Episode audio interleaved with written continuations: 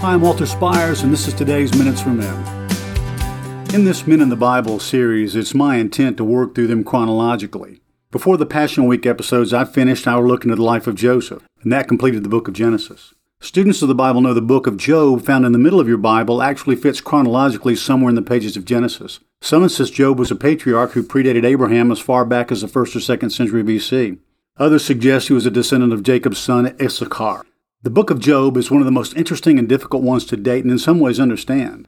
The author is unknown except that he was a descendant of Israel and it was written centuries after the events took place.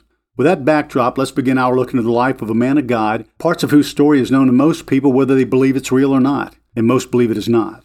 In the first verse, we are given a brief but important biographical summary of Job. There was a man in the land of Uz whose name was Job. He was blameless and upright, one who feared God and turned away from evil. What a great way to be introduced! As Christian men, this verse should give us pause to ask ourselves Is my life leaving the same impression on others that Job's did? Would someone introduce me saying he was blameless and upright, one who feared God and turned away from evil? We have much yet to learn from this man, so stay tuned. To receive a free e copy of my book, All Men Are Desperate Whether They Admit It or Not, or donate to keep this ministry going strong, go to desperatemen.org. God bless you.